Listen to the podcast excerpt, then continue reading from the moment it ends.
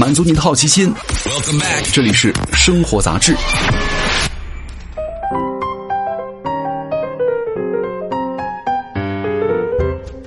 嗨，各位好，欢迎来到生活杂志，我是奥巴庆。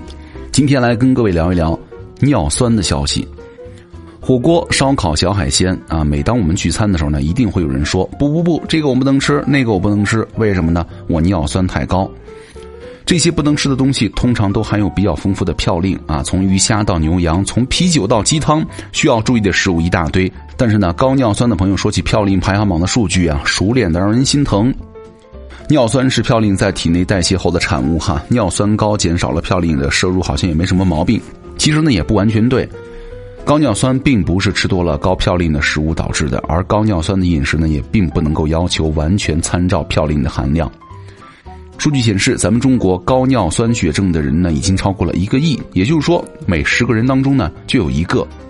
我们之所以害怕高尿酸，可能是因为医生说过，尿酸高了是要痛风的，痛起来要人命的。也许我们见过痛风患者发作时候的痛苦。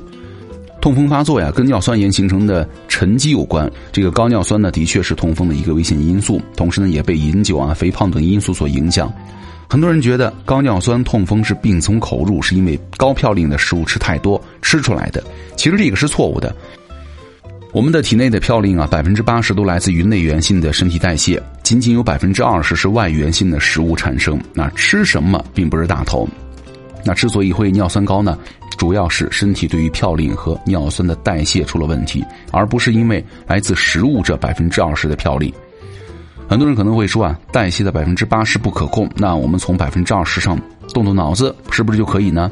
毕竟百分之百减百分之二十等于百分之八十，能够少很多呢。但是这个也不靠谱。嘌呤在身体当中啊，也有一个动态平衡哈。如果我们在饮食上做一个严格的限制，吃进去的嘌呤少了，内源性代谢的嘌呤呢会适当的补缺，那最终呢导致整体还是差不多的水平，影响很有限。有多有限呢？整体大概不超过百分之五吧，就是不管是具体的食物的种类，还是选择何种的饮食模式，在研究当中观察的欧洲人群当中啊，都没有明显的影响到了尿酸了，而且单一的食物最多也就影响到了尿酸的百分之零点九九哈，所有的食物积累呢，也只能够解释尿酸百分之四点二九的变化。实践当中发现呢，其实是非常严格的限制，最多能够让你的尿酸水平啊降低一点点。当然了，对于高尿酸困扰的人群来说呢，即便是只减少了百分之四点二九，也是有一点点小希望的。但要注意了，日常生活当中过度的追求饮食的低嘌呤可能会有害。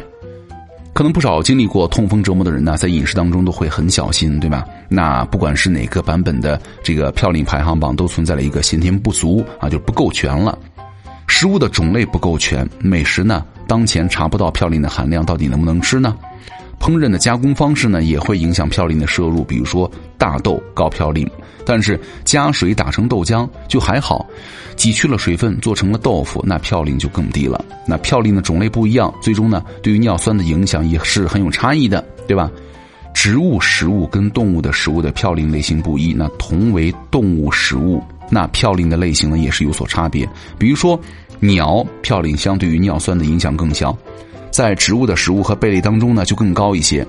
一个高嘌呤排行榜呢，最多也就几十上百个食物，很难完全指导日常的饮食哈。如果你完全按照排行榜去吃，也会出现严重的食物饮衡不均衡，对吧？其实简单来说啊，高尿酸人士日常的饮食要求啊，就跟痛风患者啊预防痛风的发作要求是一样的。比如说，减少食量和调整饮食结构，规律锻炼，甚至减至理想的体重。食物的种类呢，多样性，多吃蔬菜、奶类、大豆，适当的吃点鱼、禽、蛋、瘦肉，少盐、少油、控糖，足量饮水，避免饮酒和含糖饮料。哈，那听起来是不是很眼熟啊、耳熟啊？这其实就是我们平常对于有所有需要健康膳食的人和运动的需求一些要求了。你只要按照这样的饮食模式呢，其实要比严格的嘌呤限制在降低尿酸方面要更有效，而且能够降低痛风发作的频率。如果你暂时还不能够忘记这个排行榜，也可以在原有的基础上呢稍作调整。记住哈，第一，排行榜之外的酒精和含糖饮料也不能够碰；第二，不用在意蔬菜类的嘌呤，其实都是完全可以吃的。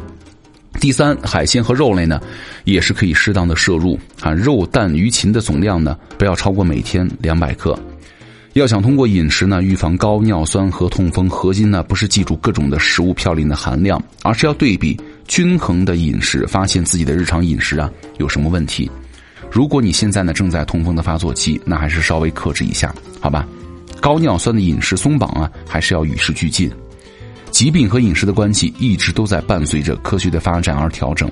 比如说，一开始的时候呢，我们因为嘌呤能够代谢成尿酸，所以说医生们建议大家高尿酸患者呢一定要限制高嘌呤食物的摄入，这没有问题。